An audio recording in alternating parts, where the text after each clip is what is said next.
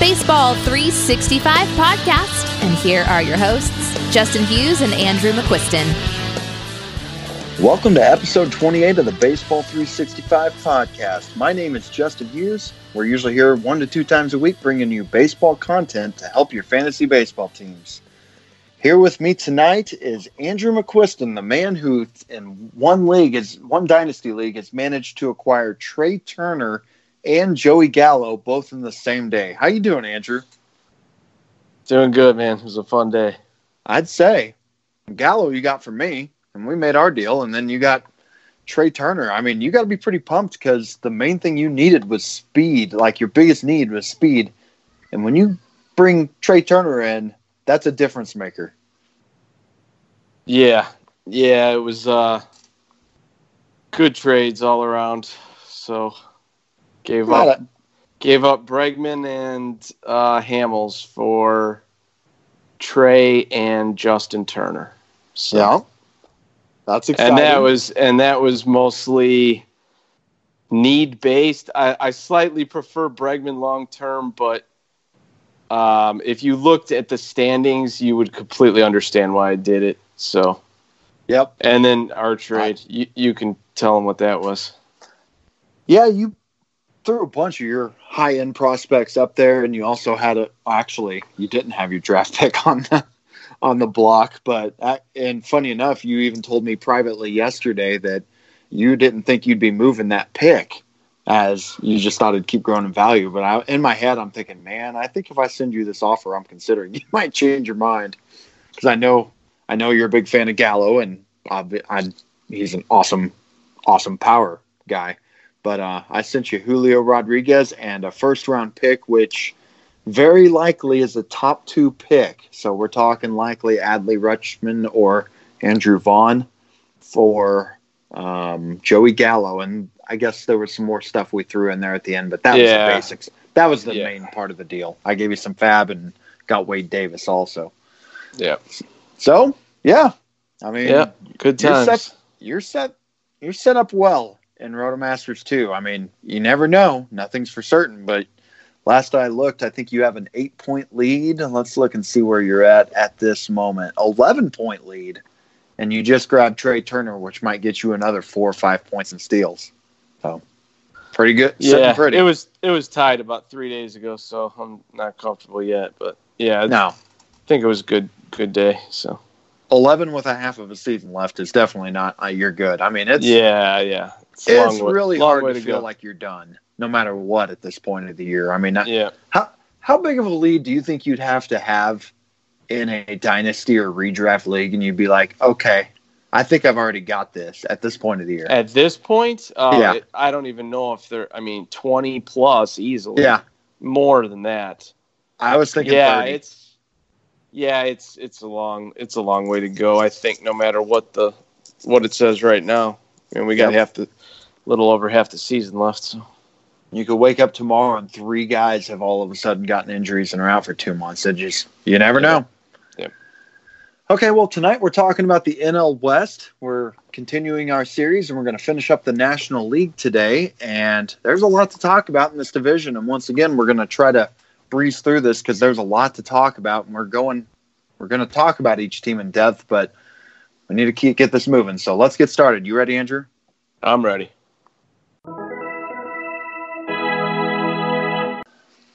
Okay, we're going to start off talking about the standings here, and the Dodgers clearly in first place right now, a 54 and 25 record, and Behind them are the Rockies. They've moved into second place at 40 and 37, 13 games back. The Diamondbacks have just fallen under 500. They're at 39 and 40, 15 back. The Padres 38 and 40, 15 and a half games back. And the Giants at the bottom at 33 and 43 and 19 and a half games back. Andrew, the Dodgers felt like the most obvious division winner in baseball going into this year. I think we both said that coming into the season. We aren't even halfway through the season, and they right now we're up 13 games. Here's my question: Over under, let's say 20 games at the end of the season over second place. Man, they're so awesome. Um, I think like probably just under if I had to pick, but I wouldn't be surprised if it was over. 20 games is a lot, but here's what I'll say. I will take the over for when they clinch. Whenever that is. I'm going to say I'm going to take the over to then and then we'll see from there, but I, I actually I think I'd take the over. I just think there's so you, much What do you mean for when they clinch? I don't I'm confused. When a team clinches the division, sometimes they they let the. They oh, you're saying how early they do it? Yeah, yes. yeah, I get it. Yeah. Yeah. Then then they, they, take their foot off the gas or whatever. Exactly. They may finish yeah. real, you know, light, but then again, their team is so deep they could put their second string in at every position and probably still win half their games. yeah, they're they're awesome. They're insane. So as we get to talking about the Dodgers, they're obviously stacked. Major League roster is loaded as they've made the last World Series the last two years in a row. And right now, they're the favorites to once again represent the National League in the Fall Classic. Not only is their major league system stacked, though, but their minor leagues are also stacked. Ever since Andrew Friedman left Tampa to help run the Dodgers front office, they have stockpiled young talent. And while they've moved some of it in trades, I remember they moved, oh, shoot. Now all of a sudden I'm blanking on that guy who they moved to Baltimore from Machado last year. But using no, using there you go. They've been very careful with and with who they've given up, and they've kept that system flush deep with prospects. And I went and looked up uh, the James Anderson's top 400 prospect list on RotoWire, and the Dodgers, the team with the best record in the National League, running away with it. They have 18 of the top 400 prospects even now.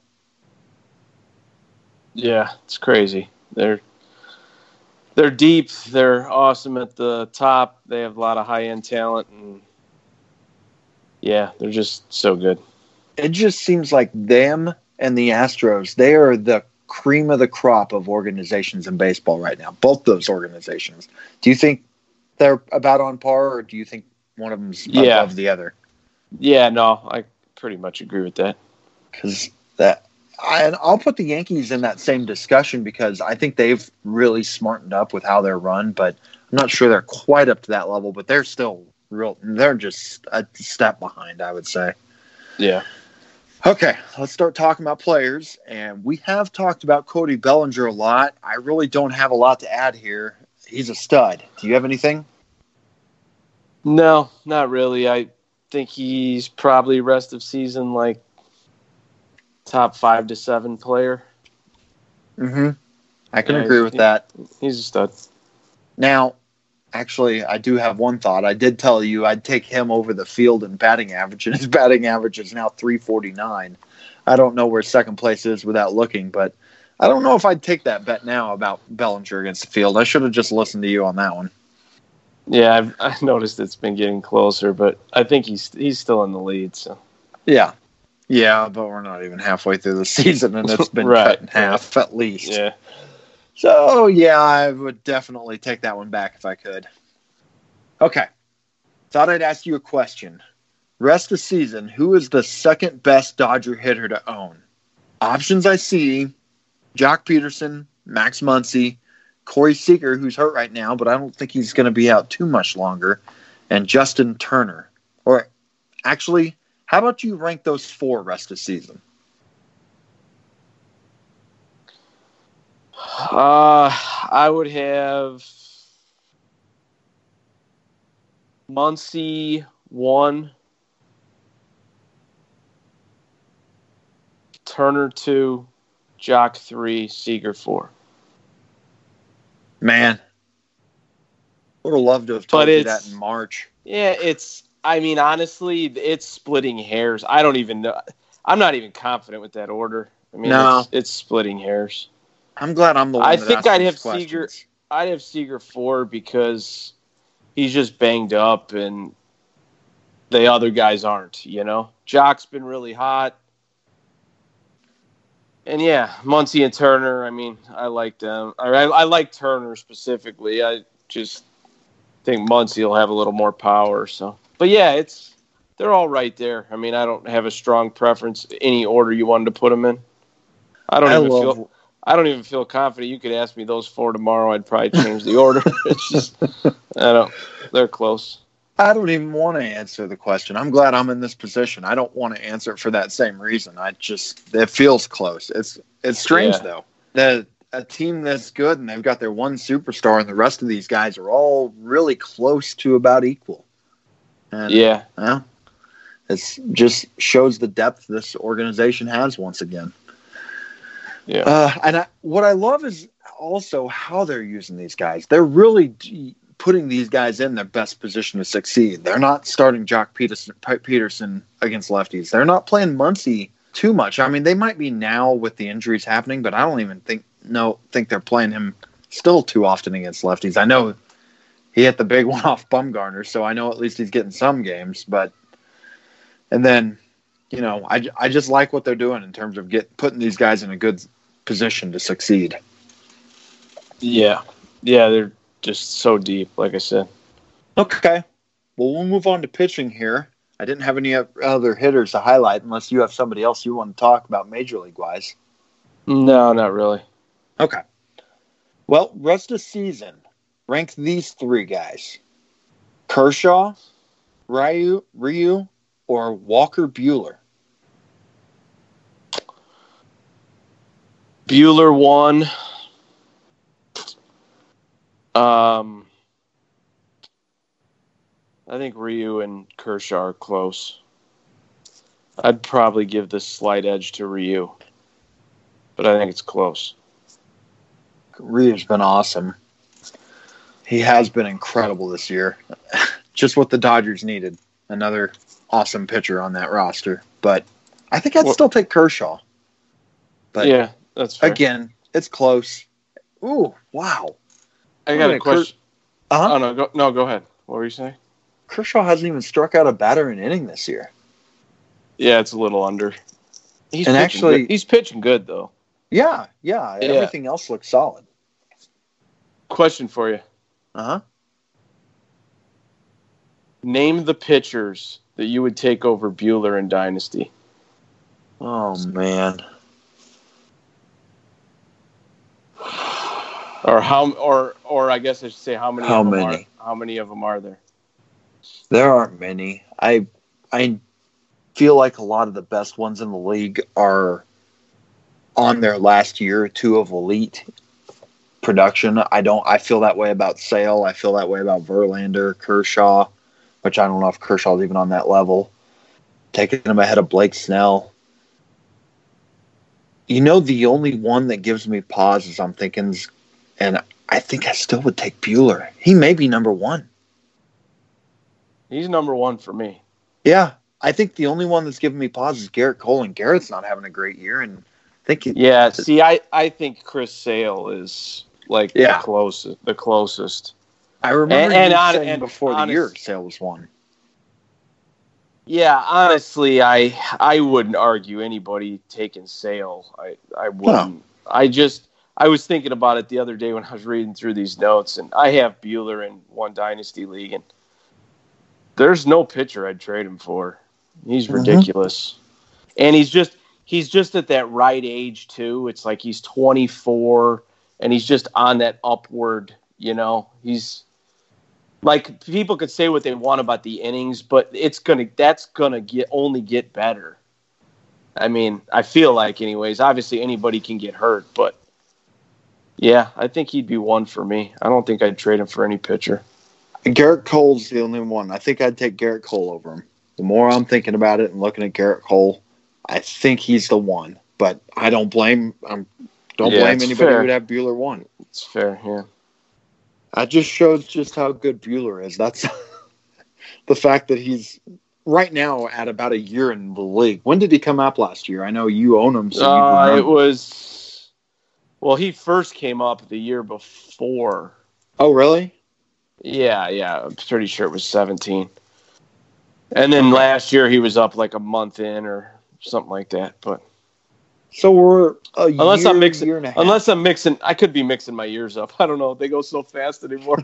I can't keep track. But, well, I'm loading his page yeah, right been, now, and we're it's gonna been look. a couple years. Yeah, you're right. He threw nine innings in 2017, and then last year he threw 137, 153 total in the season. And I know that anybody anybody who doesn't like that guy or isn't you know doesn't or feels like it's too high, watch him pitch.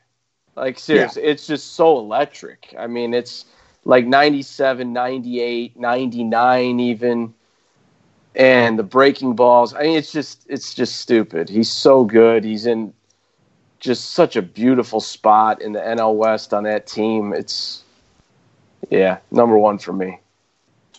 Well, let's move on to Julio Urias. He had the major shoulder injury and came back at the very end of last year. I don't think he actually pitched in the until the postseason and for the in the bigs. And he stayed healthy this year and has been really good, pitching mostly in long relief in the bullpen. How could you feel he can be at this point, Andrew? Uh, rest of season, I don't really know because I don't know how they'll use him. But yeah, yeah. I still think I still think he can be good long term. Like, what upside do you think he has as starting pitcher? Now, again, I'm talking dynasty. We're not talking this year. I'm talking down the line. Ace. Yeah, I mean, you know, long term, yeah. In my other, he, I think he could be an ace. In my other dynasty, he's on a team with a loaded pitching roster. Who could probably and this guy looks like he could use some bats. And I've I've tried sending offers out there for him, and I've gotten nowhere in talks. yeah, he, he's holding them, and I don't blame him. I mean, the guy has, like you said, ace upside. Yeah, I think it'll really once he gets his full opportunity to just start, you know, they, you know, it's kind of been jerking him around a little bit. I feel like, but that that time should come and the next year or so, and yeah, I expect him to be good when it comes. So I'm just now looking this up. I forgot to do it beforehand. Rich Hill, he went on the injured list this week. And what are they saying? He's on got a forearm strain. I'm looking right now. Yeah, I think uh, I think Stripling's starting. Yeah, for him. And I know you're a fan of Stripling, and so am I. But we're looking at a forearm strain. You never know if that could turn into something worse. They're saying Uh, he's going to be out a little while. So how are you feeling about Stripling in terms of plugging him in there?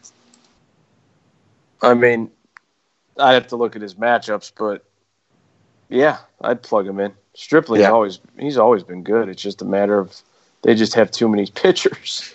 So yeah, he's a, good. He'd be a two on some teams. He'd probably actually no. He'd be an ace on some teams if he was pitching for some like yeah, the Royals. Team.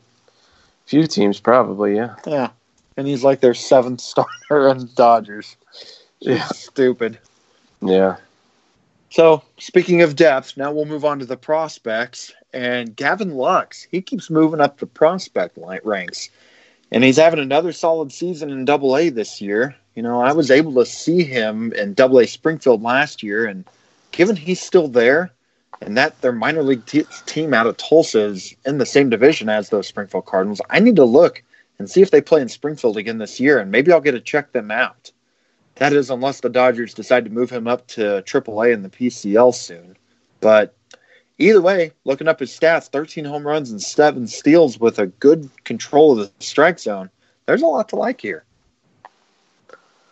Yeah, Lux is a stud. He's been he's been so good since the early to mid part of last year. Just seems like he's just consistently performing. So it's good to see he's skyrocketed up lists and probably will be up before you know it. I have a feeling that he's the guy that winds up shifting Seager over to third.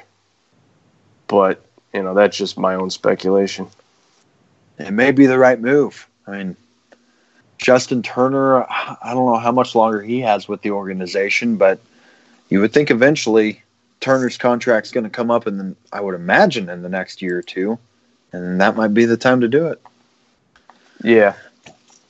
Well, also on that double A team are Dustin May and Keibert Ruiz also playing there and out I think it's Tulsa. Man, I really need to go see this team. I just looked it up while you were talking and I see they're in Springfield for a two game series, July 2nd and 3rd. I need to try to get in on that and go see if I can catch one or both those nights, especially if May's starting one of them. That'd be a, that'd be two pretty two nice prospects to see. I feel so, like I feel like I have such bad luck catching pitchers.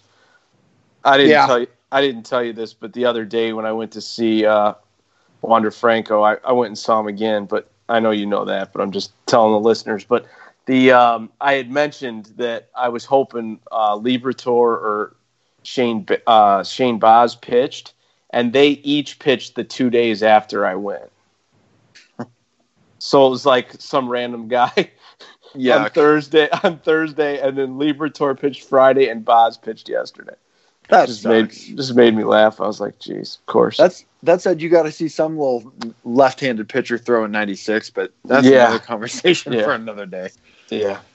What are your thoughts on May and Ruiz though as prospects? Um, May's been impressive. Four, I, I saw the other. He had 14 Ks the other night. Yeah. Yesterday, yesterday, or the day before. Um, but yeah, he's he's been good. I'm not crazy about uh, Keibert Ruiz, but it's mostly just because he's a catcher, and I just I've got that sour taste in my mouth from like Francisco Mejia and Alfaro. I mean, Alfaro's been okay, but yeah, I just don't know how well those guys translate. It takes him a while, and he could be different, but I'm just I'm not totally convinced he is. So I'm not quite as high on him, I guess. I have fears on Ruiz. They there you start the whispers are coming out that maybe he's not going to defensively be a full time yeah. catcher. I've yeah, heard that. And, that's the other part to catching. You know, it just and then it's like where do they fit? How do mm-hmm. their how does their bat play at that position? You know, there's there's a lot of uh, moving parts if it's not like a locked in catcher. Factor in the distance from the majors. It's just it it can be a rough transition. I feel like. Agreed. I'd rather just let somebody else deal with it. I guess the best way I can put it. I agree. I traded for him about a year ago in a dynasty. I moved him this year, and you know, if he turns out does well, great. But I just I didn't feel confident enough to want to keep rostering him because it's kind of almost like prospecting or holding a prospect pitcher. You got to hope that they stick a catcher and perform, just like a yeah. pitcher. You hope they perform and stay healthy. Yeah. The one thing I will say is if they do come up and they're the cat and they're the catcher, it's not a high offensive bar that they have no. to hit. Like I mentioned, I mentioned being, you know, Alfaro, you know, but he's actually been decent. I mean, and I still feel like overall that he's been a disappointment considering where he was as a prospect, you know, but he's actually been okay. So the bar is just so low at catcher, so they you really don't have to be that great numbers wise. It's just for it all to translate, but feel like everything else can be a little lengthy process, you know. Yep. Any other pros- prospects on the Dodgers interest you? They've got a couple names I recognize: Jeter Downs, Will Smith. That's the catcher, and then Mitch White. Any of those guys or anybody else you want to talk about here before we move on? No, not really. Nobody specifically. No. I don't think they have too many of those guys that have me overly excited yet. I did think I did pick up Josiah Gray today, and I saw he's moved up rankings over the course of the last week, but and he's pitched well. But I honestly don't know too much about him. But I know they did. Uh, they did draft their their first round pick this year. The kid went to high school about 15 minutes from me, so that's pretty cool. But had you heard of him before not, he was drafted? Not that anyone else cares. No, no, no. I hadn't. I hadn't heard of him. Actually, my friend clued me in on it. He just told me it's Kody Hoese. He went in the. He'll be like a sub draft guy next year. He he went in the. I think mid to late first round. I can't remember where they picked, but. Uh, I've listened yeah, to a couple de- prospects. prospect. I've listened to a couple prospect podcasts this week, and I do remember hearing that name. Somebody was yeah. talking about him. Yeah. And sometimes I tune that stuff out and don't pay too much attention once I realize it's a first year guy. I don't get too yeah, attentive on that stuff yet. Yeah, you don't have to think about it yet.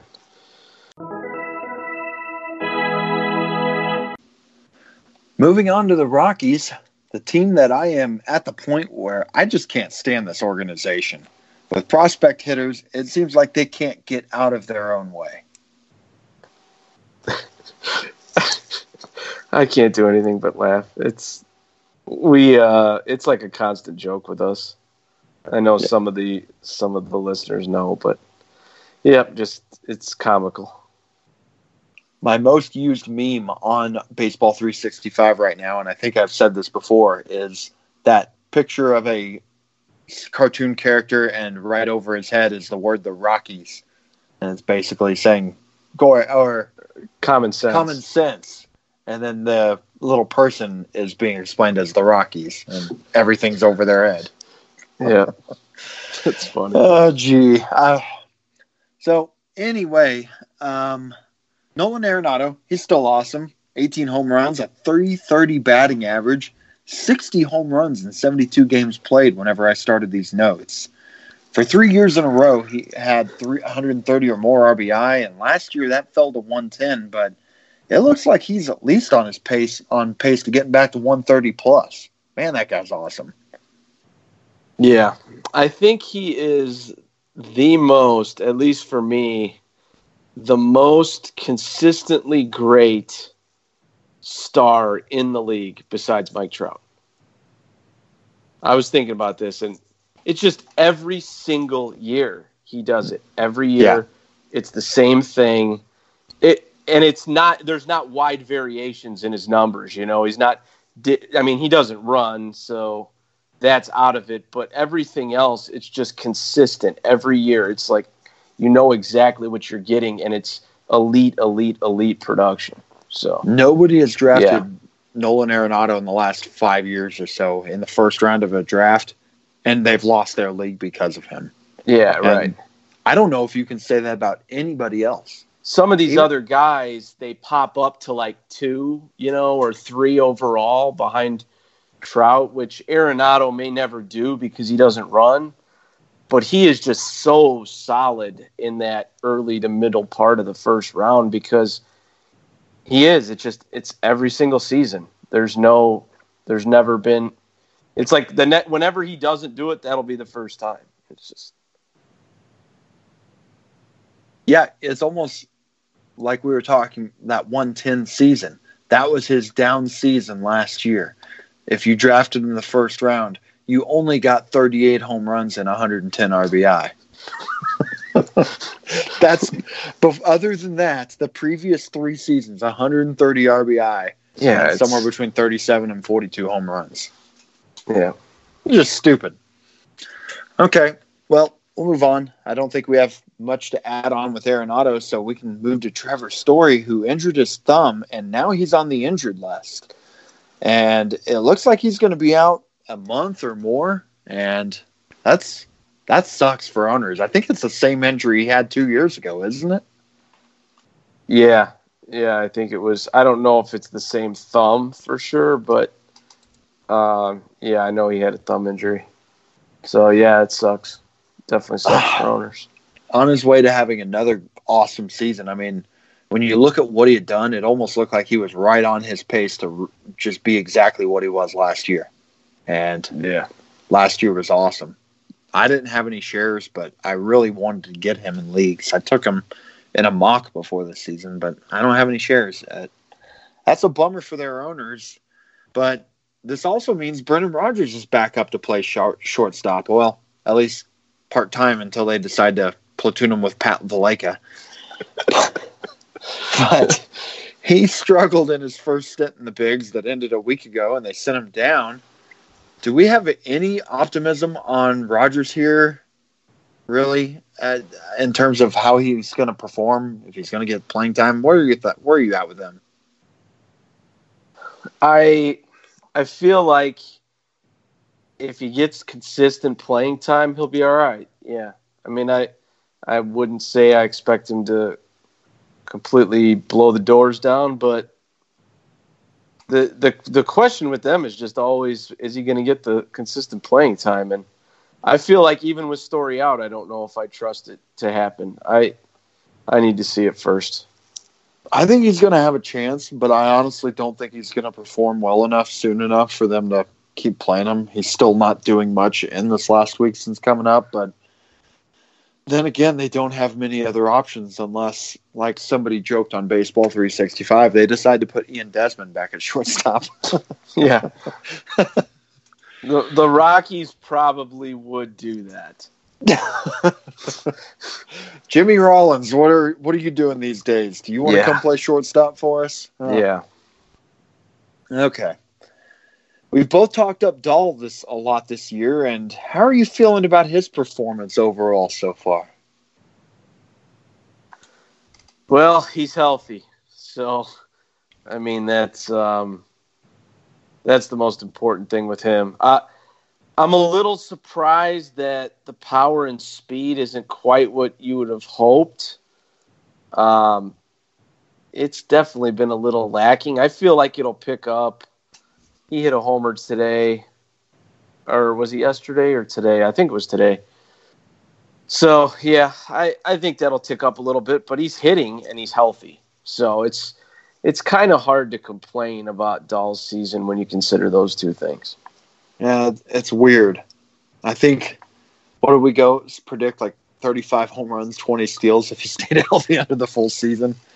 It's, those aren't probably he's not- happening. he's not going to get the steals for sure, but He's hitting for a very high average playing in Colorado, and it does seem like he's hit for more power over the co- course of the last few weeks.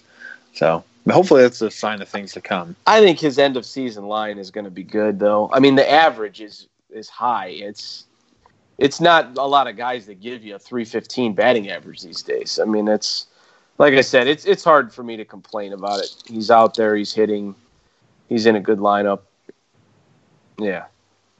Let's say he plays 140, 150 games this season. How many home runs and steals do you think he'll have at this point? He's got seven home runs and two steals now. He's We're nearing the halfway point. Yeah, he hit his eighth today. Oh yes, Uh, I think he'll hit 20 to 25. yeah. I was I was thinking 22. I think it's going to tick up. Yeah, I think it's going to tick up over the second half, and like high dub, high single digit steals with an elite average. I think the average is going to stick pretty high, three hundred plus. if he does that, he might be a buy right now, or at least somebody Yeah. to check in on. Yeah, that's what I'm saying. I, yeah, I'm still a fan. Okay. Well, so moving on to three of their veterans, Charlie Blackmon, Daniel Murphy, and Ian Desmond. I think they all started pretty slow this year, and all three seem to be firing on all cylinders right now. Are you? Would you be feeling better or worse about one of these guys compared to the under, other two? Are you? Are there? Uh, how do you feel about these guys? Is there one that you like more than the others? Well, Blackmon easily the most. Okay. Let, Yeah. I, sh- I should rephrase the question. Compared to what you were feeling like a month or two ago. All right. Like, I I'm mean, not- Desmond's Desmond's hot, but yeah, I don't know if I expect that to continue. But he's having a better season than I expected for sure. me too. In May, it looked like, and I think we were saying, why are they still playing this guy every day? And I think he's quieted that at least.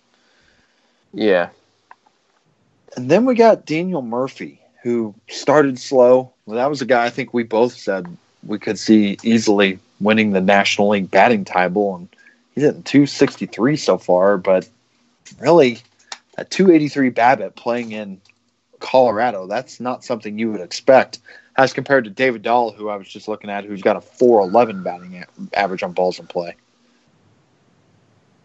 yeah, he's uh, he's hitting 338 in June, so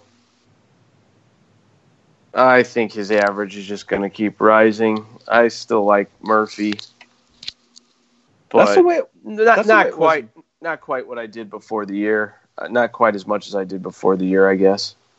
That's kind of like how it was in Chicago last year, though. Didn't he start slow, and then by the end of the year, he had worked that batting average up to where it was 299 at the end of the season, wasn't it?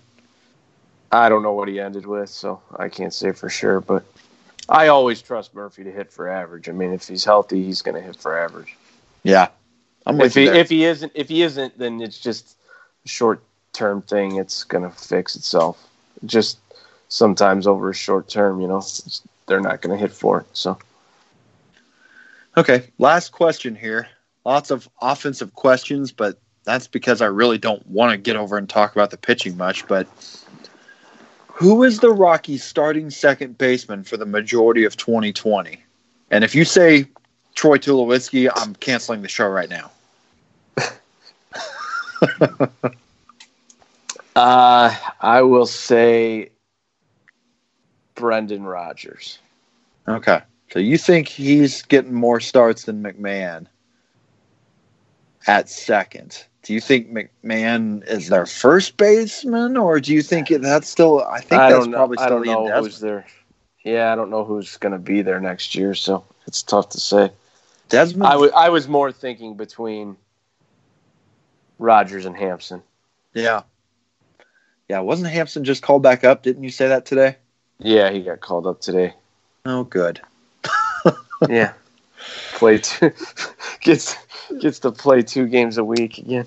He'll start- give- Oh, you know what? He actually started today and stole the base. I just looked. really.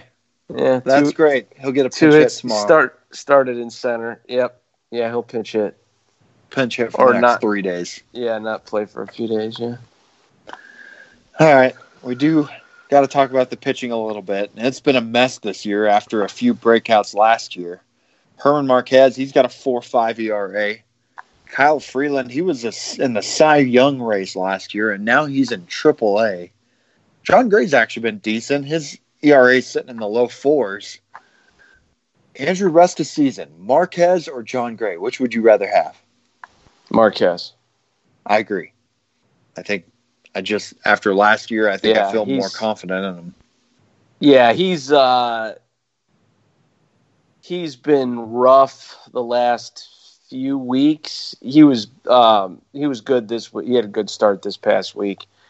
And um he's he's just been a little unlucky. I I think he's going to correct a little bit. I mean, it's still Coors and it's, you know, it won't be uh, perfect by any means, but yeah, I, I think he's better than what his numbers show right now.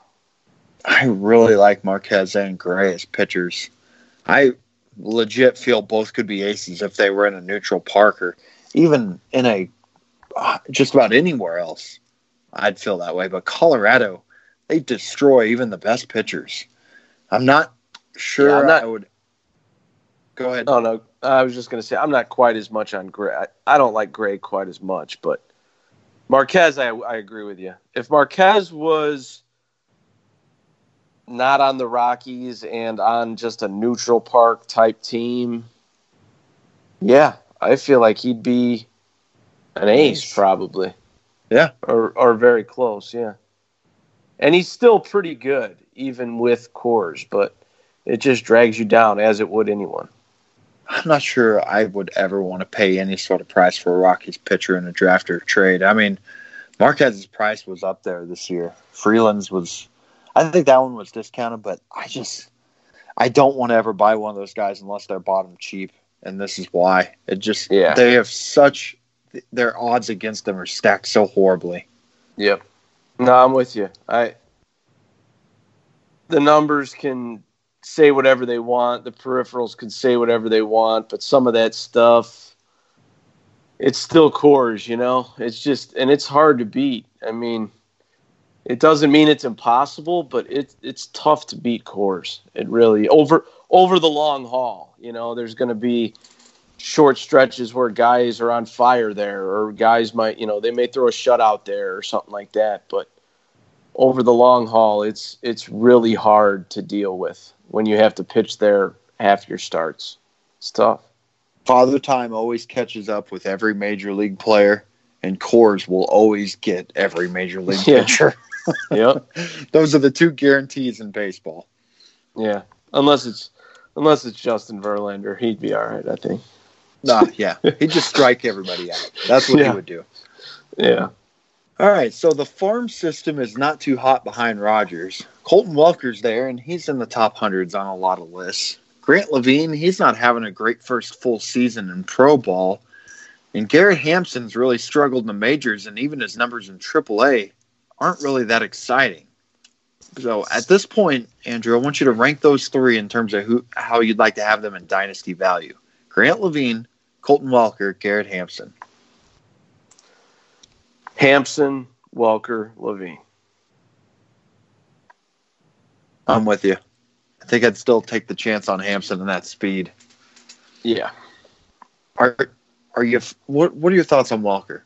Moving on to him. Um I kind of like him. I Yeah. He was he was like the first one I thought of when uh Arenado signed that deal just cuz I don't know Mhm. how that's all going to work out, but yeah, I mean I I think he could be all right. He could maybe be a sleeper to be their second baseman if these other guys don't work out. I don't know. I thought I I thought I had heard a little bit about that being a possibility at some point, but he's still a little ways away, and the other guys are closer, so probably not. But you never know. You know Walker's I have 21 one. now. I have I have one share of him, so I had a share a year or two ago in one of my dynasties, and you know he's 21 now, and he's still only he's got eight home runs in 67 games. He is in Double A, which is the one pitcher's park that Colorado has in their farm system. But I'm surprised the power has not developed more yet with that guy. That's one thing I I keep one waiting to see when that when those doubles start turning into home runs and he start hitting for more power than he's shown so far. Yeah, no, that's totally fair. Okay, next up, we're going to talk about the Arizona Diamondbacks. And looking at their 25 man roster, it's really hard for me to get a feel for who the Arizona Diamondbacks are right now. Andrew, what are your overall thoughts on this organization as a whole and where they are currently at? Um, I don't really like where they're at, just because I feel like the Dodgers own this division, Mm. and if you're not going to own it now, you want to own it later. And I feel like if anybody's going to own it later, it's the Padres. Agreed. So I just feel like the Diamondbacks are kind of caught in between. Yep. Their major league roster is just okay. Their I minor actually- league I actually like the way I said that. That- Yeah. That's like no, that's like exactly how I feel though. You know, Uh-huh. it's just I don't feel like they're gonna win it now, and I don't feel like they're gonna win it later. Really, they don't have enough pieces to sell and stockpile real big, I don't think. Greinke's contract's so obscene. And then I just don't think they have many other great pieces that are going to bring back big returns. And they do have some exciting young players in rookie ball that'll that could all come up together and maybe things will work out. But yeah, I would not be too excited as a Diamondbacks fan right now. So Yeah. Ketel Marte has 20 home runs in 74 games, his first 74 games played. What the hell? yeah. I think I said the other day um, because I've been saying all year that Tommy La Stella was like the most shocking player to me, Mm-hmm. but Ketel Marte is catching him quick. I can't believe this guy, like what this guy's doing. It's totally nuts. I'm not saying I never thought Ketel Marte could be good, but 20 home runs through half a season, it's wow. I mean, I, I don't even know what to say. You know, his breakout coming up with the Mariners when he got he was a sexy pick after his short rookie run in 2015, and then he just fell apart. I think I took him, I had him in Rotomasters too, and I ended up trading him two or three years ago as a throw in with one of my trades. He was just a, okay, sure, just take him. I don't really even care to own him. It's just stupid what he's doing right now. 309 batting average and 20 home runs. We Yeah. aren't even ha- we're just now coming up on the halfway point of the season. So- yeah, hitting hit, hitting more uh, fly balls this year, which has helped. So how real do you think this guy is right now? Um, it, it I mean, it's a tough question. I mean, it. Uh huh. I don't. It depends on who he's being compared to. I Okay. Well, let me ask it this way then. Pick a pick a number here. How many home runs does he finish this season with? He's got 20 in 75 games so far. You're just taking a stab. I, this is not an easy one to stab. Um, I will say 29. So that's pretty conservative given he's got 20 so far. And I'm not. Yeah. Given what he's done every before 30, this first yeah. half. Yeah, 29, 30, 31, somewhere in there. I'll say 29. I was going to say 32 or 33 just because of the start he's off to, but. God, it's so weird. It, it could it, happen, though. It definitely could happen. It's so I weird mean, to think. He's pacing for 40 home runs and like eight steals right now.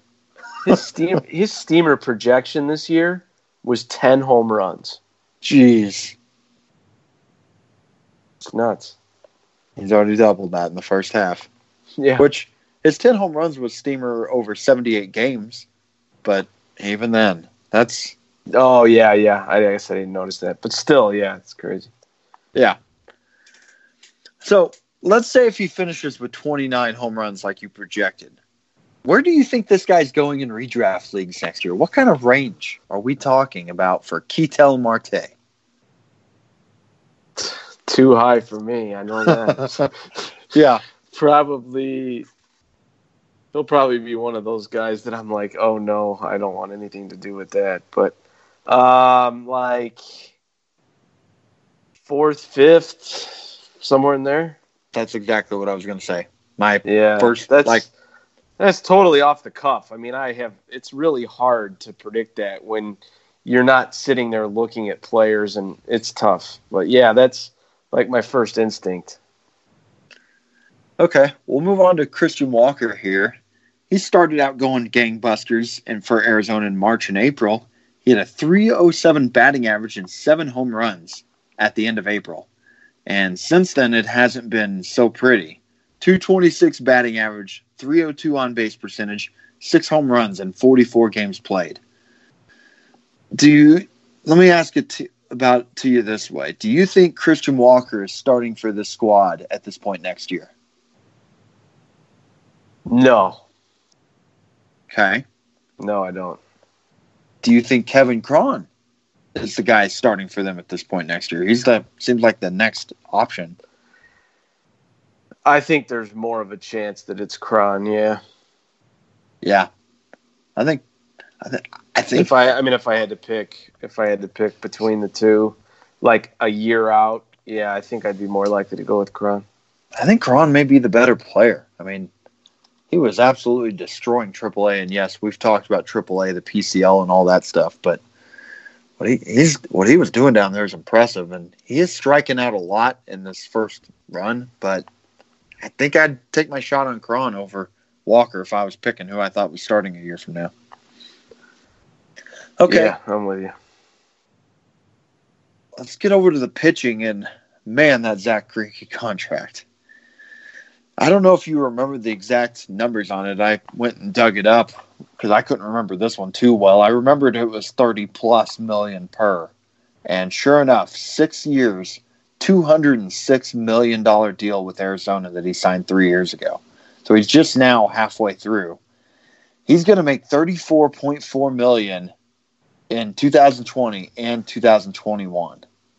Man, they're going to struggle to trade that contract until the final season. I, or at least that's what I think. But I guess if you're the Diamondbacks, your one saving grace in this is it's 2019. He's in year four of this contract, and he's at least still pitching all right. Yeah, yeah. I don't think it's a it's really a problem yet. But that said, I mean, certainly could be. I just when he when he falls off if it's before the end of that deal, of course it's gonna look it's gonna look terrible. But yeah, I mean he's pitching good, so I really don't have any problems with it at this moment. He's doing the. It reminds me a lot of Jered Weaver. The velocity just keeps dropping, yet he's still performing well, and yeah. that worked for Jered Weaver for a while. And uh, Weaver knew how to pitch, and Greinke's another one of those guys that knows how to pitch. Now, yeah, we're going to go from that guy and we're going to next bring up Robbie Ray. and I know this has been one of your guys at different points of the last few years. Here's my question Is he the most frustrating good fantasy pitcher to own in baseball? Uh, for sane people, probably. For me, no. He No, I just yeah, I I mean I I get it. I the um I I feel like I know this guy inside and out. So I I I am never surprised when he does what he does, you know. But the K's are always there. So I think I remember a Baltimore pitcher 10, 15 years ago walked a bunch of guys, struck out a bunch of guys. And there was a game where he had like five or six no hit innings. He had like 10 strikeouts and nine walks during that game. And then they finally just took him out because his innings were just so high. I feel like Robbie Ray could easily go out and do that exact same line some one game. I feel like he's that type of pitcher. You just Yeah. you never know with that guy. yeah, it's a lot of K's, a lot of walks. You just get used to it after a while. But I mean, there's three pitchers, there's three starting pitchers in Major League Baseball with a higher K per nine: Gerrit Cole, Chris Sale, Max Scherzer. So that's where the appeal is. Yeah, that's why you draft him. Yeah. because all it takes is one of those years where he keeps the WHIP down, and all of a sudden he's an ace. Yeah. Well, the farm system, I will say, as we said that we didn't like where they were heading, they do their farm system is, is at least getting a little deeper. Again, going back to James Anderson's top 400 prospect list, the Diamondbacks have 15 players on this list right now, including five inside the top 105. So one of them was just outside the top 100. And the headliner is Kristian Robinson, who is one of the J2 signees from 2017. A rookie ball kid that is not only the top prospect for the Diamondbacks, but is a top 20 to 30 prospect right now on a lot of lists. Andrew, I know you own a share, I own a share. Why don't you tell the listeners what the buzz is and why this guy's so buzzy? Uh, he's just tooled up. I mean, he's he's young. He's got a lot of power. He's got speed. Yeah, I mean, there's just there's uh, it's a high high ceiling. I think I mentioned on a previous uh, previous podcast. There was one point where I read it could be Eloy Jimenez with speed. So, whatever you think of that, I mean, that's obviously lofty, but when that is said, I mean, it, it has to get your attention. He's off to a good start. It's only about nine, ten games in uh, short season, but yeah, he's a stud. I mean, I, I I believe in him until it gives me reason otherwise. I guess I could say I would say because I feel like his ceiling is the best prospect in baseball aside from Wander Franco. So yeah, Big time upside. Yeah, as long as the hit tool, as long as he's hitting, he's going to be a star. He'll have to work. He'll have to work on the strikeouts. I mean, he's he's striking out pretty high rate so far, but yeah, if he gets past that, I mean, sky's the limit. You know, here's a tougher question. Do you think he is, if you're talking about rookie ball and short season, do you think he's top prospect in those leagues? Close, yeah, he's pretty close. Probably is, yeah. Would you rather have him or Marco Luciano, who we're going to talk about in a little bit? Robinson. Yeah. I'm not But- sure. I, they're both Gaps- really Gap- good. Gap's closing. Yeah. We'll talk about that some more here in a bit. yeah. Okay. There are a lot of other interesting names in this farm system. Alek Thomas, he's moving up ranks this year. He's had a really good season. Jazz Chisholm, he's been getting hot lately. Ger- Geraldo Perdomo, I know you. That's a guy who I've heard you talk about. Dalton Varsho, Jon Duplantier. Who'd you like to highlight here? Yeah, I like I like some of these guys. I uh, I went and saw Kane County. It's their low A uh, a couple weeks ago. I saw Alek Thomas and Perdomo, and um, they both looked pretty good. Thomas didn't have the greatest game. Perdomo hit a homer, so that was real cool to see. I was happy to see that. I, have got him on a couple teams. Um, I've seen a couple Benintendi t- comps put on Alek Thomas, which kind of caught my attention. I don't know if I necessarily agree with that, but he's um, he's he looked pretty good when I saw him. He did take one bad route to a ball in center field where it was kind of hit right at him, and he darted forward, and then the ball went over his head. So that was like kind of an embarrassing moment. I felt bad for him, but. Um, but yeah, it was it was a fun game to go to. I like like I said, I like these guys. I like Chisholm too. Yeah, Jazz Chisholm. I got a share of him now. Took him, and it's a weird season he's having. Sixty-two games right now. He has fourteen home runs and eight steals, so he's showing those tools that he's capable of. But he also has a 184 batting average with a 33% strikeout rate right now. Yeah. He's got to get that down if he can he has huge upside, but he's got to hit. He right they are. He's got. He's in Double A right now, and that maybe have been a little aggressive on them to get him up there already after 36 games in High A. But he's interesting. Yeah, he's at least walking. So yes, that is true. He's walking at a 13% clip right now this year, which is yeah. really good. That 184 batting average, even with that, his OBP is 308, and if he can keep doing that, he'll stick. Yeah.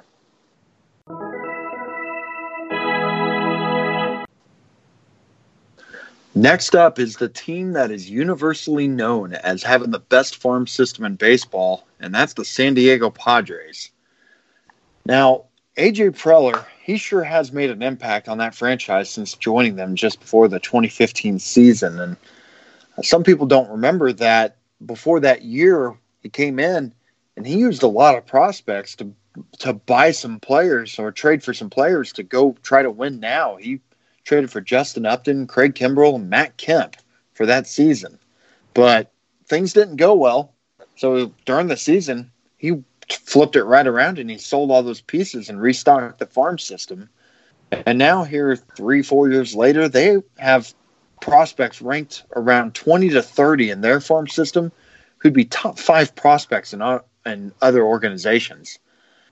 I love that he was willing to take that chance, and I love what he's done since. AJ Preller, in my opinion, he's the man. Yeah, I uh, if I was ranking GMs, he'd probably be in my top three.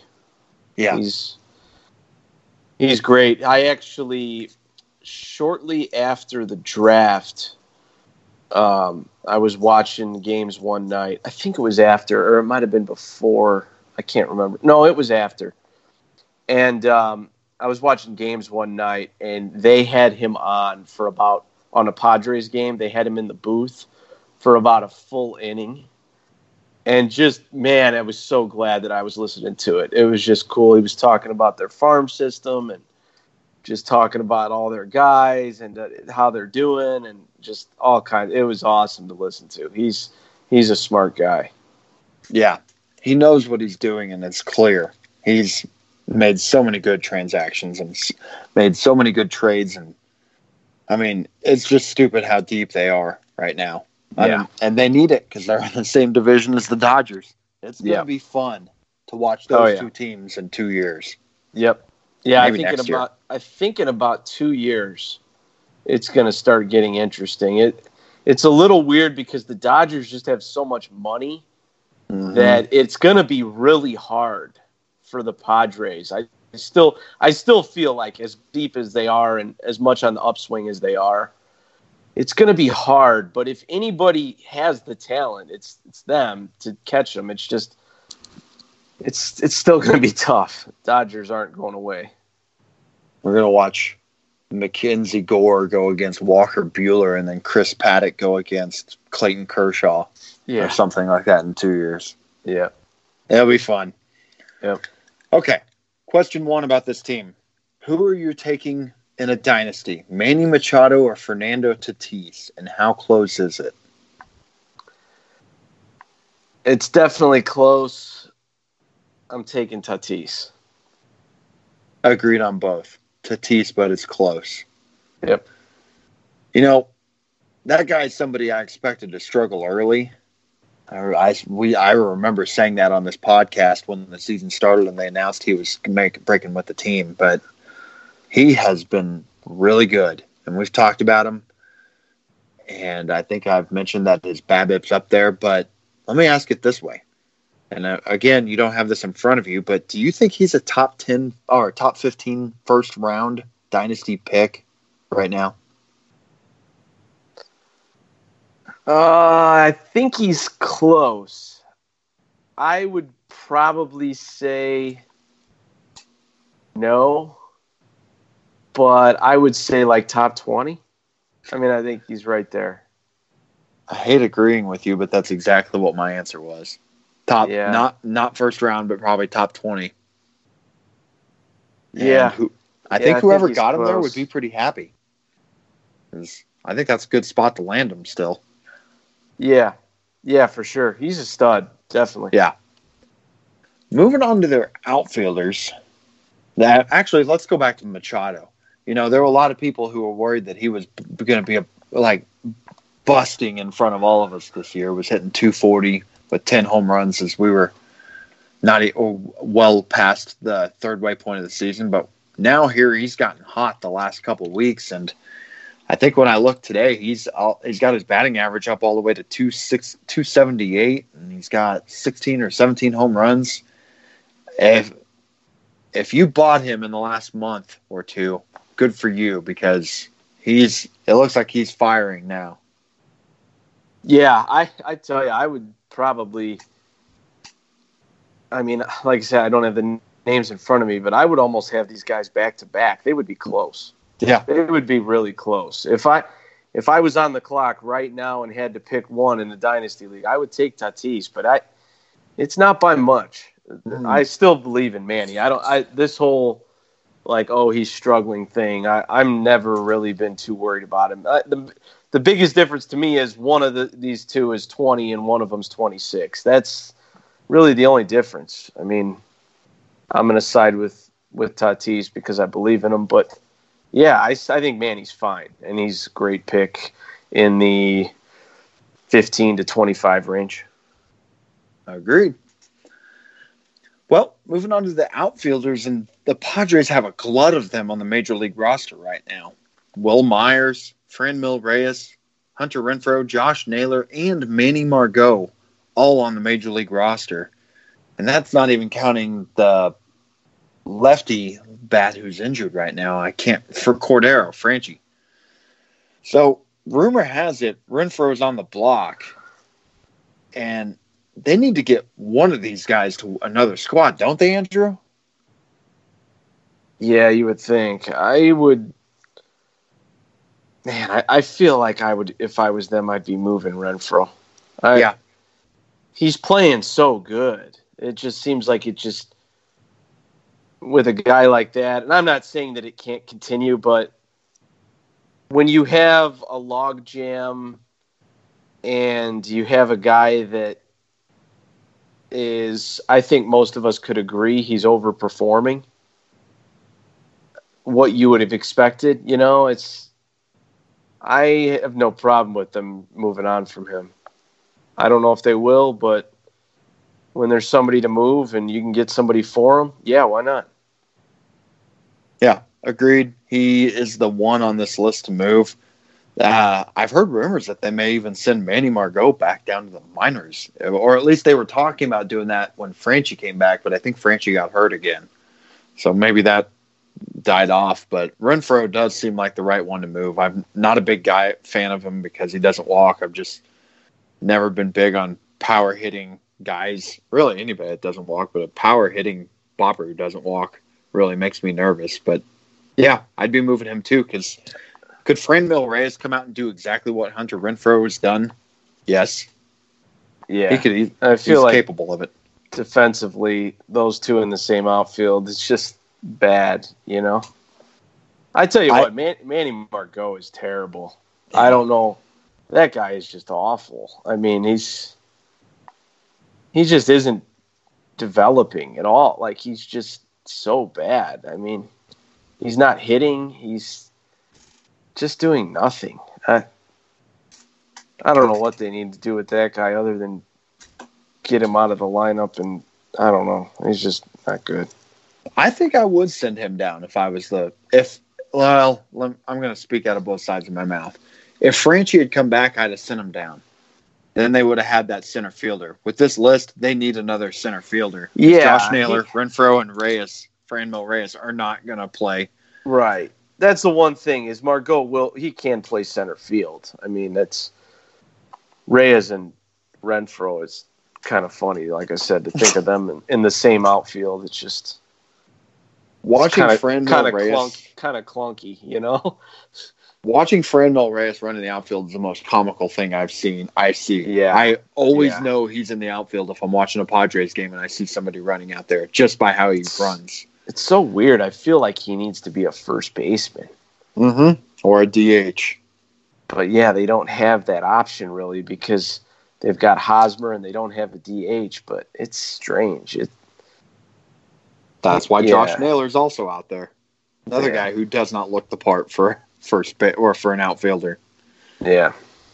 Okay, well, let me ask it this way then. Of that group of outfielders, who do you want the most in Dynasty? What were the uh, what were the names again? Franmil Reyes, Hunter Renfroe, Josh Naylor, Wil Myers, Margot. Franmil. So you take Franmil over Wil Myers then?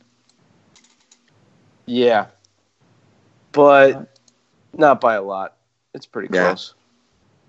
I'm looking up Wil Myers right now. I think I think Myers is a little bit safer because if one of if the bottom's going to just drop out on one of them, it's probably Franmil.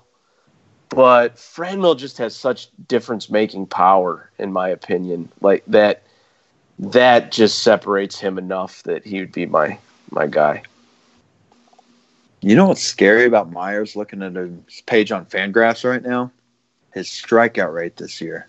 He's always been a guy who strikes out a lot, but it is 35.7% this year. Yeah. Man. Yeah, that's rough. That is real rough. He's been a low batting average guy because of that those strikeouts, but it's hard to overcome a 35%. Man. Ah, and going back to Margot, I do. I still hold out hope that one of these years he's going to turn it around. I could easily see him being a Lorenzo Cain type guy eventually. I I believe he's. I like the way he hits. He's just got to get a better approach at the plate, and I think that's his problem. He's not. He's not walking enough, and he's getting himself in bad situations because of it. But we'll see. Maybe I. I hope I'm hopeful of that. Maybe it's wishful thinking because I do have two dynasty shares. I don't know if I'll hold them by the time have them by the time it happens, but I'm hold trying to hold on as long as I can. Yeah, it's tough.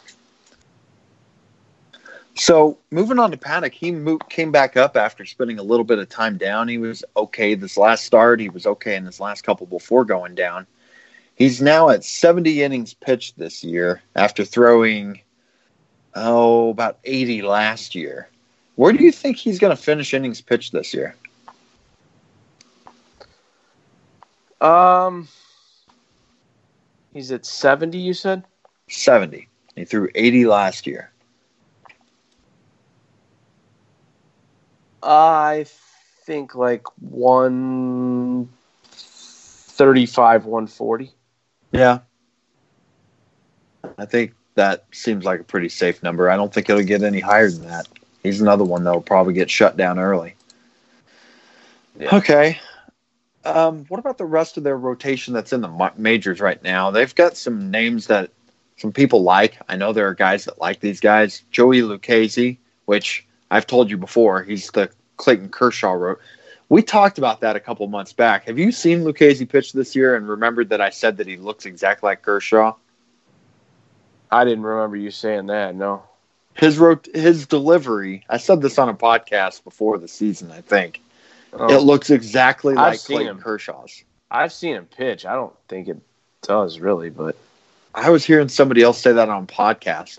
And when I went and looked it up, I'm like, oh my gosh, it does. He does the high hand thing. I'll, I'll have to pay more. I'll pay more attention now, but I, yeah, I I'll try to remember to remind you. Yeah, I've definitely watched him. I just never thought that. And I may not have if I hadn't but, heard somebody like I else said, say it. I also haven't paid that close of attention to it. So. Yeah. Are you you know, he continues being all right. He you know, pitching I think the Padres use him the right way in terms of they know that he struggles third time around through a lineup, so they don't really let him go deep in games, but because they're doing that, they're putting him in a position to succeed. I'm, again, this year he's got a 3.7 ERA with just under a strikeout an inning, but not a deep guy. Not not a guy that's going to go deep into games. You you a fan of him or meh? Yeah, he's all right. Yeah, I think I think he's a decent pitcher, mid rotation mm-hmm. type. Yep, agreed. Our Logan Allen, Matt Strahm, are Matt Strahm, Eric Lauer, any of those guys appeal to you? Uh, Strahm's okay. I think Logan Allen could be okay. Yeah, I think Logan Allen could be all right. Like, yeah, same thing. Like, kind of once he gets going. I mean, he's only had just this one start, so. But yeah, they could be all right. Nothing super exciting, but guys that you'll use at the back of your rotation or in the right matchups. It's going to be interesting to see what this rotation looks like two or three years from now because they have so many guys still on the way up. Yeah. Okay, we'll move over to the prospects, and again, this is the deepest farm system in baseball. I they've got guys who are they they're 20 25 deep on top 400 lists and it starts right off with Luis Urias who's having a heck of a year in AAA but again this is the PCL this is supposed to have been a batting average guy who wasn't going to be a huge provider in home runs or steals but that has not been the case since he's in AAA this year. 57 games, 17 home runs. What's going on with this guy? PCL. I think he's a good hitter that won't have that type of power in the majors, most likely, but I could be surprised. I mean, everyone's hitting for power these days, so. Somebody was saying they thought his approach changed a bit, but I'm with you. I'm it's hard to believe it until you actually see it. We'll just that that'd be a guy who I think I would be trying to sell if I had him in a dynasty right now, because somebody might be seeing this and buying in that he's made some adjustments and he's changed. I feel I do. I will say I, I feel like with guys like this, it's easy to kind of just call them a hitter that doesn't do anything else. You know, like you hear the term empty batting average or whatever, but yeah, sometimes sometimes they hit so much that they do surprise you. I will say, and, and he does have an elite hit tool, so you know that with the major league ball and stuff like that, I, I wouldn't be that shocked if he tapped into some power, but I don't know if I'd bet on it either. Would you rather have him in a dynasty or Mackenzie Gore?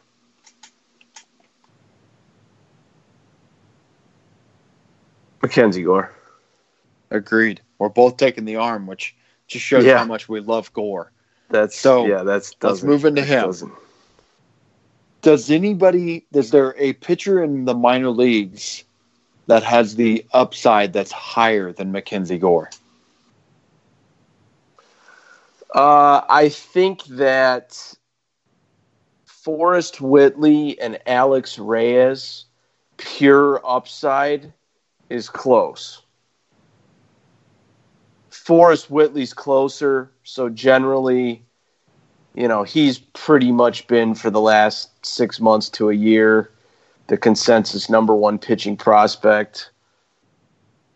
But I will say, and I've said it before, I think at the end of all these guys' career, you know, when it's all said and done, I think Gore's the best out of all of them because I just I just don't even see one thing that I don't like about this guy. Not one. Like with Whitley, there's you know the injuries cropped up, and he wasn't as good before that. And Reyes, obviously, there's all kinds of issues. But can we not talk about Reyes today? Yeah, but um, but yeah, Gore, it's four pitches, perfect Lefty. size. Yeah, lefty, perfect size. I mean, he's six three, long, athletic. I mean, it's just there's really. Um, I, I feel like he could be the best pitcher in baseball someday. I really do.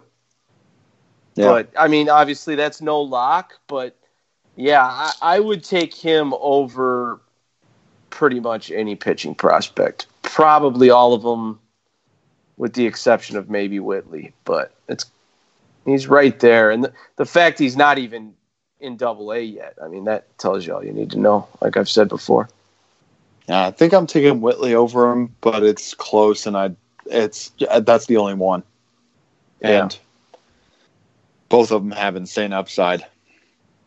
Uh, yeah, Xavier, I, I really do. I, I really feel like Gore is going to just come up and be great, like right away, ace, the whole way. Like Mhm. I, I could be crazy, but I feel safe, like he's a safer bet to come up and s- succeed. We've talked about this before. I think you're the one that said this, and I first one I heard this from. But Whitley's so long and lanky that he could go through some Tyler Glasnow type struggles before he finally Yeah. figures it out. yep. And Gore, we haven't really seen that anywhere yet.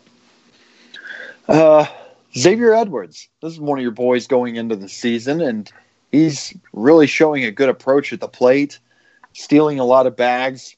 I'm hearing people say that he's just slapping at the ball. He's not even looking like he's trying to hit for power, and thinking that this guy may be more of a D. Gordon type, except with a better approach. Are you holding out hope that he some power could develop, or are you kind of thinking that this is a, you know, zero to five home run guy who gets a bunch of steals and takes walks? I tell you what, if he's Dee Gordon, that's fine with me. Yeah, Like that's totally fine. I his his most appealing asset is his speed. So if he's slapping at the ball, I mean, I, I just don't really think that's a bad thing. If he tries to become a power hitter, I mean, that could be a bad thing. I, yeah, I I'm all about Xavier Edwards. I love him. I just I like There the. were- I feel like it's un, a unique skill set. Tons of speed, gets on base, hits. Granted, there's no power yet. There's real. There's literally none. He has not hit a professional home run yet. But he's young enough, and we know, like we've seen before, you know, guys go up, move up, and then all of a sudden they're hitting for some power. Maybe it'll never happen with him, but everything else is so good right now. That, yeah, it's it's good enough for me. So there's so many more prospects in this system. Who are some other ones that stick out to you as guys you're watching or ca- have your eye? Uh, I've got a couple shares of Patino, who's kind of the next one. Mm-hmm. And yeah, I mean he's good pitcher. He's I think he's with Gore and um Lake Yes. Elsinore in high A. Yes, they are. Yeah. Um we'd mentioned Logan Allen. Naylor's up in the majors. I know Ryan Weathers has caught some steam la- lately. He's been Mhm. good.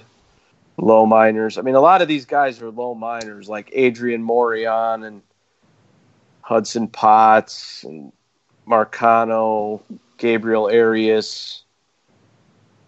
There's several of them. Andres Munoz, he's uh, pretty much a closer. You don't see a lot of closer prospects, but he is one. Yeah, I that think-. I think I've seen- Eye. I've seen him. I saw a highlight of him hitting 103 Uh huh. in a minor league game. So he's like one of those few appealing like relief pitcher prospects. They're just they really don't exist, but he's maybe maybe the only one actually off the top of my head. They drafted CJ Abrams. He's really fast and can hit. So they got a lot of guys. I mean, they're deep. And they're not bad in the majors either. It's only going to get better. This team and franchise is on the up and it's because of Preller. Yeah. Esteury Ruiz is another one that I find interesting. He, he's got some power. Is still running like they they've been saying that his speed, what he's showing, like he stole I think 52 bases last year, and he's not. They've been saying that no, this guy's more like a 20, 25 stolen base guy, but he's got some pop to him, and he was really struggling in high A to start the year. But I've heard that he's been really hot for the last month or two. I was hearing that talked about on a podcast that he's really been performing lately. I'd love. I I have shares of him, so he's interesting to me. I also have more Adrian Morejon, who continues having arm problems. I don't. I mean, he's falling down lists, and that guy, on the other hand, I liked a lot going into this year, and he's not performing well when he's pitching, and that guy might be falling off of like he may not even be rosterable by the end of this year in leagues.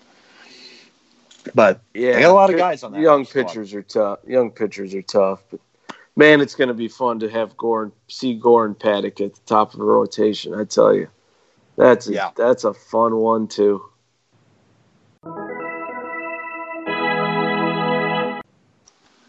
That brings us to the last squad, the seller of the division after the team that won three World Series championships in five seasons.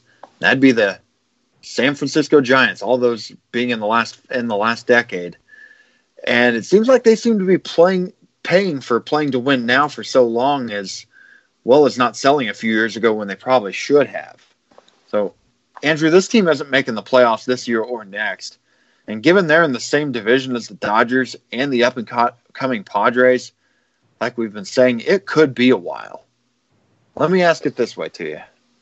Do you think the Giants make the playoffs between now and the 2024 World Series?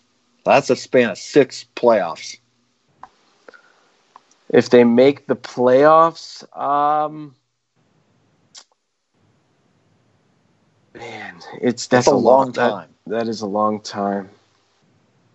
That's why I picked long because I think if I told you much shorter, you'd be saying no for sure. Yeah, I'm still gonna say no. I agree, but it's that's a long time. I could I could definitely be wrong. Uh huh. I feel like the Dodgers aren't going anywhere, and the Padres pretty quickly here will be the second best team in the division, probably by next year.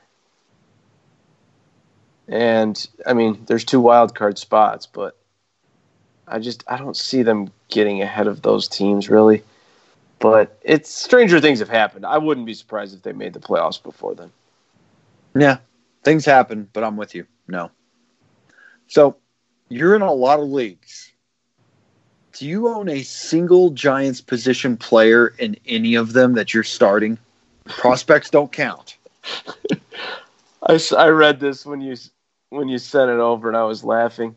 Um, the only one I did I have uh, in my twenty in Rotomasters three. It's a twenty team dynasty league, and you're not I'm, competing. I'm not. I'm not competing. So I just, uh, you know, I have good minors, and my majors is just kind of a work in progress. I have Joe Panik in my lineup. Wow. but so, besides, how many leagues are you in? I'm in eight or nine. I forget. Eight or nine. Well, let's just hypothetically say you have 14 roster slots for each of those. 14 times nine, nine you're talking 126 offensive players in your lineup, and you have one slot for a giant. Yeah. Yeah, it's, uh, yeah, I don't think I, I'm trying to think through their team, but I don't think I have anybody else. Mike I def- Yastrzemski. I definitely, I definitely don't have any Posey or Belt or Crawford or Pillar. No. Yeah, then if you're at that point, you don't have any. Yeah, no. Yeah, I'm in four leagues. I don't have a single share. So I think my next question do you want to own any of them? I already know the answer, and that's no, right? No, no, not really. Which the sad part about that is Buster Posey because he was a top three catcher in the league just two, I think two or three years ago. He still was but he's sliding, and it reminds me a lot of Joe Mauer for except for at least Posey still has catcher eligibility, but it was sad to see Mauer go through the same thing. And do you think we ever see Posey? It's a terrible catcher position. Do you think he ever finishes as a top ten fantasy catcher again in his career? No. No, I don't. Sad, but I'm with you. He's 32 years old now. Top I didn't top re- 10 top 10 catcher is easy, is fairly easy to crack, so I guess he could, but no, I I, I think I would project no on that. Yeah, you can't rule it out, but he's older than I thought at 32 years old. And yeah, at a catcher position, I mean, he could get moved off the position sometime soon. That's the other. That's the other thing is when when that happens. Okay, well, we're not going to spend too much time talking about these guys then, but Brandon Belt, he's he's an okay but not great left-handed hitter, and I do kind of wonder and wish he had come up through another organization because left-handed hitters sure face uphill battles with that right field wall there in San Francisco. How good do you think this guy would have been if he was in another organization? I don't know. I've I've never really been a belt guy. I I've always kind of just laughed when he's been on these hot streaks and you know, people will comment like belt, you know, that it's been a couple years now, but it's just I've never really I've never really liked him. He just not enough power for me at a position that you have to have it. That really is all all it is. But I think he was still putting the ball in the air quite a bit. It, but it, I think that he's San never, Francisco hurt him. He's never hit 20 home runs. I mean, it's just that's just bad. When you're a first baseman, it's it's bad. Yeah.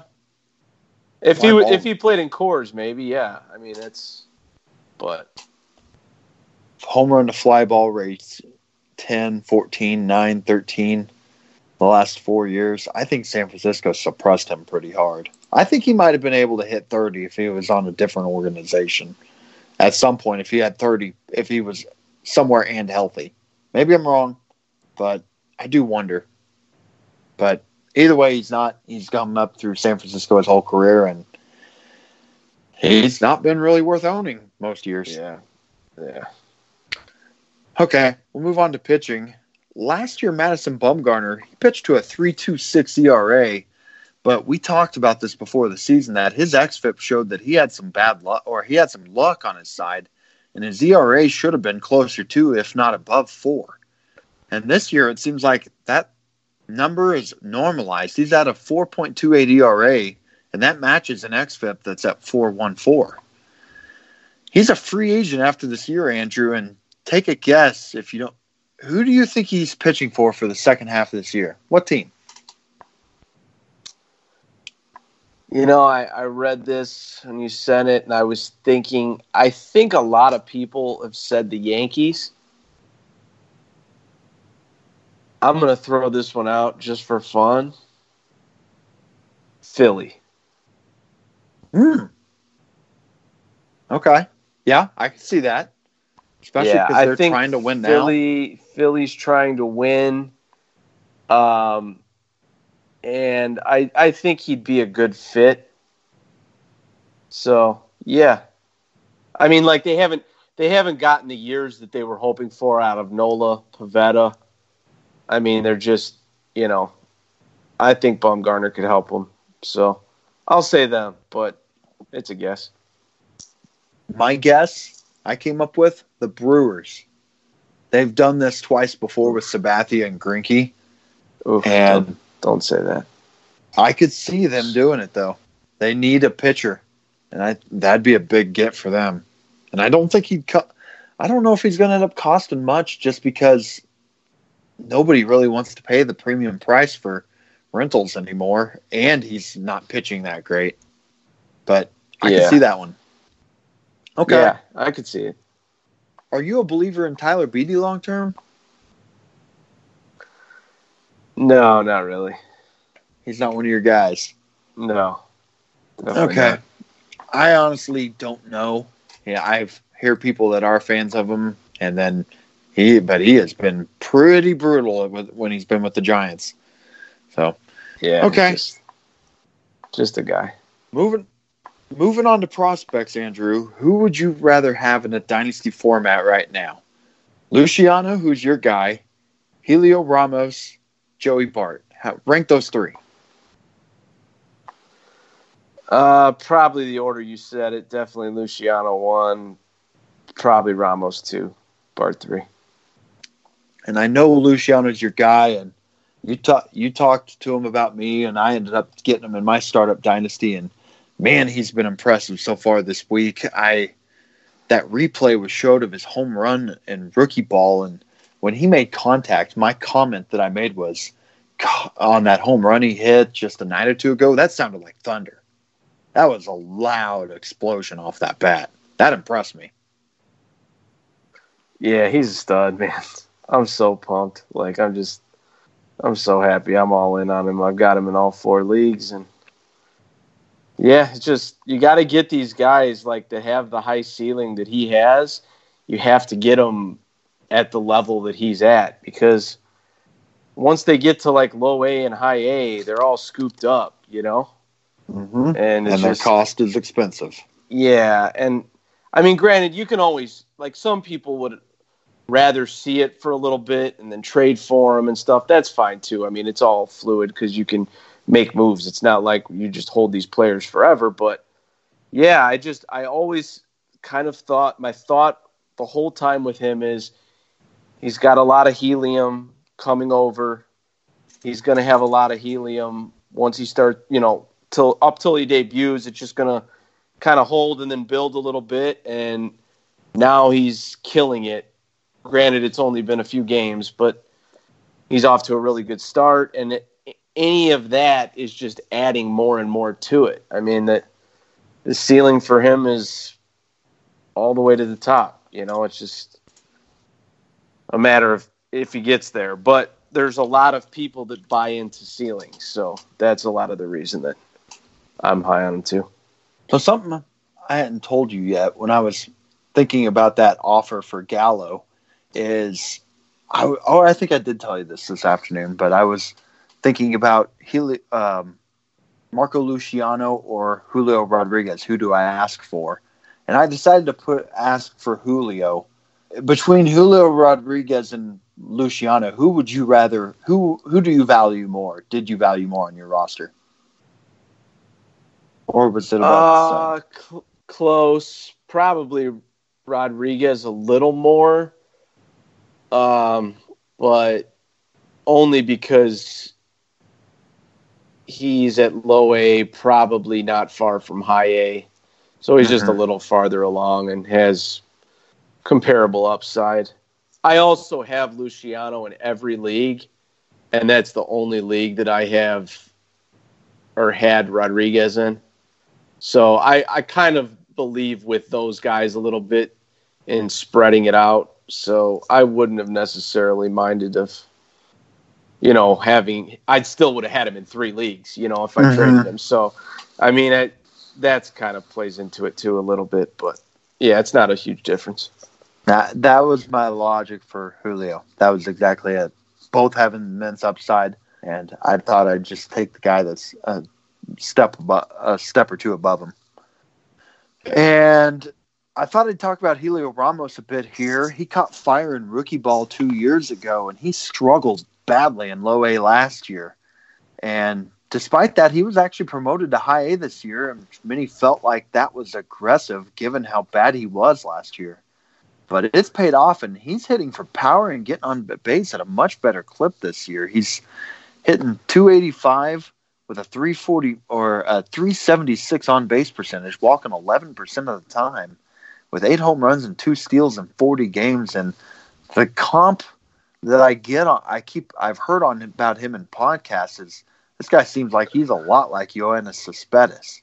And he went from before the year being outside of the top 100 in, a, in lists or right there near the bottom. And he's creeping up back into the 30s and 40s on lists now. What are your thoughts on Ramos? He's been a beast this year. Man, yeah. he's played he's played good. Yeah, anybody who was patient with him through last season is getting rewarded for sure. He's been awesome. I traded for him in Rotomasters too last year, and I felt foolish because I, I after that trade thinking, man, I picked the wrong guy to go get because you see that in rookie ball two years ago, he had that great season, but it, he was still striking out 32% of the time. I'm like, should have been more worried. And then seeing his struggles last year, but man, he's turned a corner. He has, like you said, been a beast. This yeah. guy, between Luciano and Ramos, they at least have some pieces to get excited about after not having any there for the last couple years. Yeah, yeah, they do. The the only thing though with, and they do for sure. I agree with you because you know how I feel about Luciano and Ramos has been really good. I just they're still a ways away though. You yep. know, it's like they're not as much as whatever we say about them.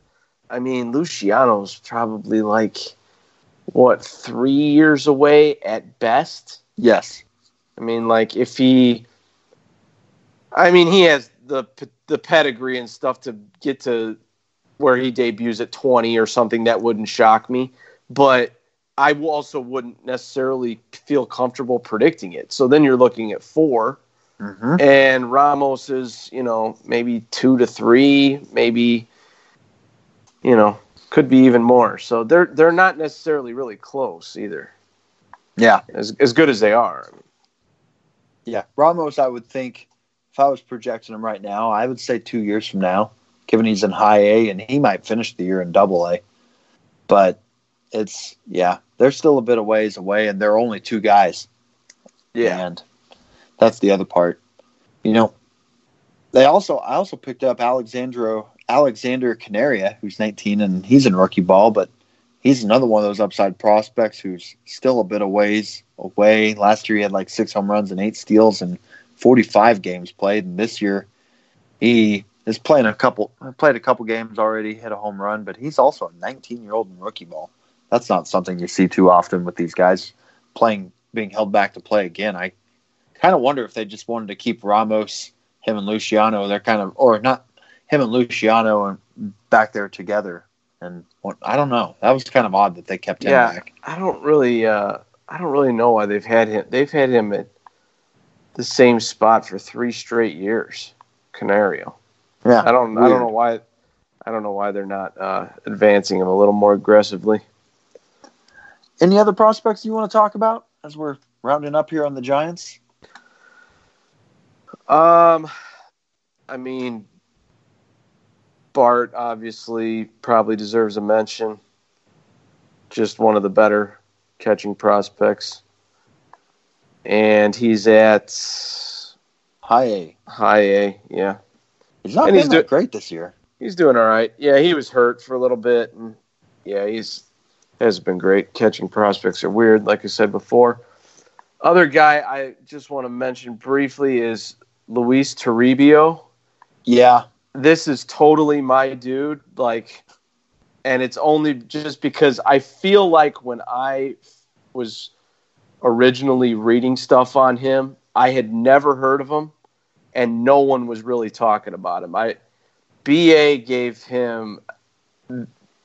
There was a line in the in the prospect handbook that I read, and it was something to the tune of I don't I'm not quoting it exactly, but they mentioned Rafael Devers Ooh. in like the same sentence. And like when I read that, when you read that and it's a guy that you've never heard of and no one is talking about, you're all over it. And I was just like, yep, that's good enough for me. And I got him in all four of my my dynasties. So he's just another guy that I and he's off to a good start too. He's on Luciano's team. It's Canario, Luciano, and Toribio. They've been hitting at the top of that lineup. It's fun team. I wish I was out there. I'd love to go to one of those games. It'd be so cool. I think those fields are like totally trash from yes. what, from what I could see on the like grainy videos and stuff. You can pretty much walk down and watch the game on the field if you wanted. Yeah, yeah. I think it would be. I, I think that'd be such a blast. Like just to go to just to go to one of them, you know, just see what it's like. But but yeah, so, yeah. Some of these guys are interesting. They're just a lot of their guys are far away, you know. So. Yeah. So you're a Luis Toribio hipster. You liked him before it was cool. Yeah. That's what you'll be saying. You know You'll it. you'll hate him in two years because everybody likes him. Probably, yeah. I liked him before. No, everybody else did. Now everybody likes him, and he sucks. Yeah.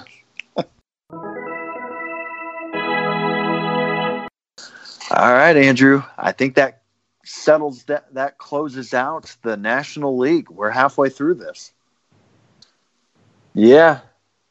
Yeah, we uh halfway down now we just gotta go through the AL, so Yeah, it'll be fun. We're going to talk about the AL East next week, which means, uh oh, get ready, guys. Vlad Jr. talk is coming. Yep. Absolutely. Yeah. We'll save all that for the next episode, though. Do you got anything you want to close out with before we get out of here? Nope. I'm uh I'm good. We'll uh we'll see you guys next week. All right. Well, we appreciate y'all. Take care, everybody. Take care, guys. Thanks again for listening to the Baseball 365 podcast with Justin Hughes and Andrew McQuiston. Be sure to check the show notes for all the details on today's episode, along with quick links to Facebook and Twitter. If you have a question, a comment, or a suggestion, we would love to hear from you. You can find us at the Baseball 365 Facebook group or send an email to us, baseball365pod at gmail.com. And if you like the show, take a moment, rate us on iTunes. And once again, please join the Baseball 365 community on Facebook. That's where baseball lives 365 days a year.